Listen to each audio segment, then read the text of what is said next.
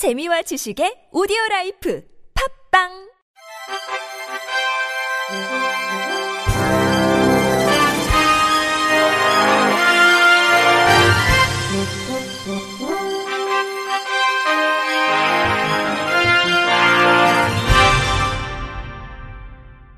청취자 여러분 안녕하십니까? 11월 셋째 주 주간 KBIC 뉴스입니다. 국회 외교통일위원회 문턱을 넘지 못하고 약 1년간 미뤄지던 유엔 장애인 권리 협약 CRPD 선택 의정서 비준이 논의된다는 소식에 장애계가 지지부진했던 국회를 규탄하며 선택 의정서 연내 비준을 촉구했습니다. 유엔 CRPD는 지난 2006년 12월 유엔 총회에서 192개 회원국의 만장일치로 채택된 국제 조약이며 우리나라는 2007년 3월 협약에 서명했지만 협약의 실효성을 담보하는 내용을 담은 UN CRPD 선택 의정서의 비준은 14년이 지난 현재까지 유보되고 있습니다. UN CRPD 선택 의정서는 국내 권리구제 절차를 모두 거쳤음에도 불구하고 권리구제를 받지 못하는 개인, 집단 등이 유엔 장애인권리위원회에 진정할 수 있는 개인 진정제도와 협약에 규정된 권리가 당사국에 의해 침해된 경우 유엔 장애인 권리위원회가 직권조사를 할 수 있는 직권조사권을 규정하고 있습니다. 한국장애포럼 윤종술 상임대표는 23일 국회에서 첫 심의가 이뤄진다며 어려운 내용이 아니라며 그저 비준하면 될 것이라고 이야기했으며 국회는 반드시 올해 안에 선택 의정서를 비준하고 정부는 유엔이 권고한 사안들을 민간과 함께 차근차근 계획을 세워 이행하라고 촉구했습니다. 유엔 CRPD 선택 의정서 가입 동의안은 외교통일위원회 법안심사, 소위원회와 외교통일위원회에서 의결된 후 법제사법위원회를 거쳐 국회 본회의를 통과해야만 최종 확정됩니다. 발달장애인의 전입학을 거부한 제외 한국 학교가 국가인권위원회 장애학생의 교육권 보장을 위한 지원대책 마련 권고를 수용했습니다. 피해자는 지난 2020년 3월경 A학교에 전입학을 요청했지만 특수교육 전문성이 있는 교사와 보조원이 없고 특수반 설치도 여의치 않아서 전입학을 받기는 어렵다는 이유로 입학을 거부당했습니다. 하지만 인권위는 국가와 교육 책임자는 법률에 따라 장애인 교육권 보장을 위한 적극적인 조치를 마련하고 시행해야 한다며 특수학급 및 특수교사 미비, 교실 공간 미확보, 예산 부담 등 장애 학생에 대한 교육을 거부해서는 안 된다며 A학교의 행위는 교육에서의 장애를 이유로 한 차별이라고 판단했습니다.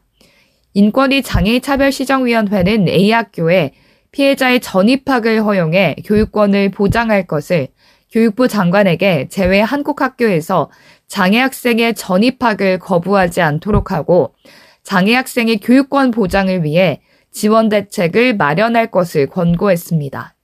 이번 권고에 대해 교육부는 올해 9월 제외 교육지원센터를 통해 피진정학교 대상 장애 이해교육 관련 재료를 배부하고 장애 학생이 있는 경우 특수교육 교직원 인건비를 교비회계 예산에 편성하도록 지침을 개정하는 등 장애 학생 교육권 보장을 위한 지원 대책을 마련했다고 회신했습니다. 출판사가 만든 전자책이 장애인, 고령자 등에게 얼마나 적합한지 보완해야 할 부분은 없는지를 확인할 수 있는 전자책 접근성 검증 서비스가 국립장애인도서관 누리집에 공개됐습니다. 접근성 검증 서비스는 전자 출판물 국제 표준 포맷을 기반으로 전자책의 표준 규격과 콘텐츠에 대한 접근성 준수사항 두 가지를 자동 검사하고 보완해야 할 부분을 안내합니다. 검증의 기준과 도구는 올해 5월 제정된 독서장애인을 위한 전자책 접근성, 한국 산업표준과 국제표준기구에서 개발한 시스템을 활용해 검증 결과의 신뢰성을 높였으며 결과 보고서를 해외에서 활용 가능합니다. 국립장애인도서관 관계자는 전자책 접근성을 위해서는 콘텐츠의 접근성, 콘텐츠 뷰어의 접근성, 콘텐츠 서비스 플랫폼의 접근성이 필요하다며 이번 검증 서비스는 전자책 컨텐츠에 대한 접근성을 검증하는 것으로 이를 통해 장애 유형이나 정도와 관계없이 모두가 편리하게 전자책을 이용할 수 있기를 기대한다고 말했습니다. 한국장애인개발원이 다음 달 2일까지 한국보건복지인재원의 이러닝 시스템을 공동 활용해 온라인 교육 플랫폼을 시범 운영합니다. 편의 증진 민간 교육 온라인 교육 과정은 유니버설 디자인의 이해 장애물 없는 생활 환경 인증 제도의 이해 편의 시설 설치 기준의 이해 총 3개 과정입니다. 신청과 수강은 개발원 유니버설 디자인 환경부 이러닝 홈페이지를 통해 가능하며 교육은 누구나 수강할 수 있습니다.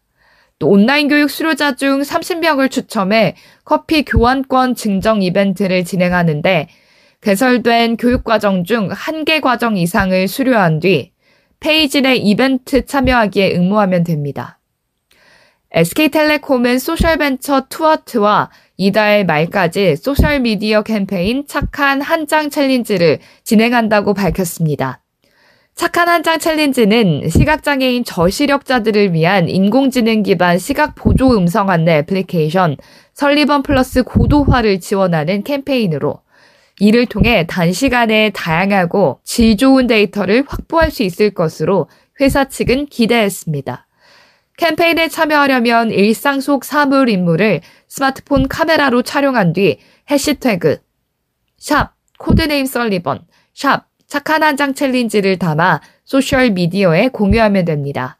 아울러 SKT는 설리번 플러스 기능을 쇼트 드라마 형태로 연출한 캠페인 영상 코드네임 설리번 플러스를 유튜브에 공개했으며 시각장애인 시청자들을 위해 화면을 음성으로 해설한 영상도 별도 제작했습니다. 라이프 에디트 협동조합이 시각장애인 대상 오디오 해설가를 양성하는 전시에 목소리를 입히다와 들으며 즐기는 여행 히얼트립 프로젝트를 통해 만들어진 오디오 콘텐츠 3편을 자사 유튜브 채널에 공개했습니다. 들으며 즐기는 여행 히얼트립의 오디오 해설은 경기도 양평의 두물머리와 용문사의 역사, 문화적 스토리를 오감으로 느끼도록 만든 10분 분량의 두 편의 컨텐츠입니다. 전시에 목소리를 입히다는 시각장애인 오디오 해설가 10명이 국립한글박물관의 상설전시실 훈민정음, 천연의 문자계획 전시관의 유물을 바탕으로 훈민정음의 탄생부터 활용, 점자의 탄생까지 총 5장으로 구성한 30분 분량의 문화해설 오디오 콘텐츠입니다. 이번 콘텐츠는 올해 7월부터 9월까지 시각장애인이 스토리를 구성하고 자신의 목소리로 직접 오디오 해설을 녹음하는 오디오 해설가 양성 과정을 통해 제작됐습니다. 2022 카타르 월드컵이 오는 21일 개막하는 가운데 월드컵 스티커 앨범을 점자로 번역한 베네수엘라 시각장애인 소년의 사연이 알려졌습니다. 현지 시간 10일 영국 BBC는 베네수엘라 소년 세바스티안 필로라모가 점자 타자기를 사용해 2022 카타르 월드컵 스티커 앨범을 보다 많은 사람들이 이용할 수 있도록 만들었다고 보도했습니다. 선천적 시각장애를 가진 세바스티아는 동생이 2022 카타르 월드컵 스티커 앨범을 받자 아빠에게 나도 앨범에 세계적인 축구 선수들 스티커를 수집하고 싶다고 이야기하자 아빠는 세바스티안에게 스티커 앨범을 점자로 번역하는 것이 어떻겠냐고 제안했습니다. 이에 소녀는 점자 타자기로 축구 선수들의 이름표를 번역했고 점자 라벨을 만들어 해당 축구 선수의 스티커에 붙였습니다. 소녀는 SNS를 통해 2022 월드컵처럼 전 세계적 축제 열기는 눈이 보여야만 느끼는 것이 아니라며 점자 앨범을 제작하는 영상을 공개했습니다. 이 영상을 본 누리꾼은 우리는 진정한 포용의 의미를 찾아가고 있다며 멋진 작품을 만든 어린 소년이 자랑스럽다. 불가능한 일은 없다 등의 반응을 보였습니다. 이상으로 11월 셋째 주 주간 KBRC 뉴스를 마칩니다. 지금까지 제작의 이창훈, 진행의 유정진이었습니다. 고맙습니다. KBRC.